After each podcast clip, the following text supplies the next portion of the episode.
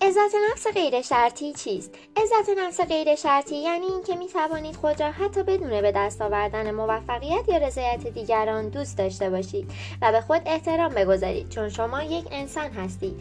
این روش به شما کمک می کند تا به عزت نفس سالم و پایدار دست پیدا کنید. چند نمونه از باورهای افرادی که عزت نفس غیر شرطی دارند عبارتند است من همیشه می‌دانم که در موقعیت های دشوار نیز انسانی ارزشمندم.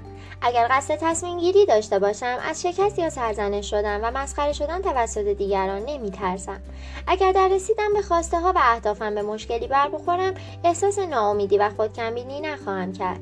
من خود را بالاتر یا پایینتر از دیگران نمی‌دانم چون همه انسان و برابریم. اگر دیگران از من انتقاد کنند ناراحت نمی‌شوم چون ارزش من وابسته به تایید آنها نیست.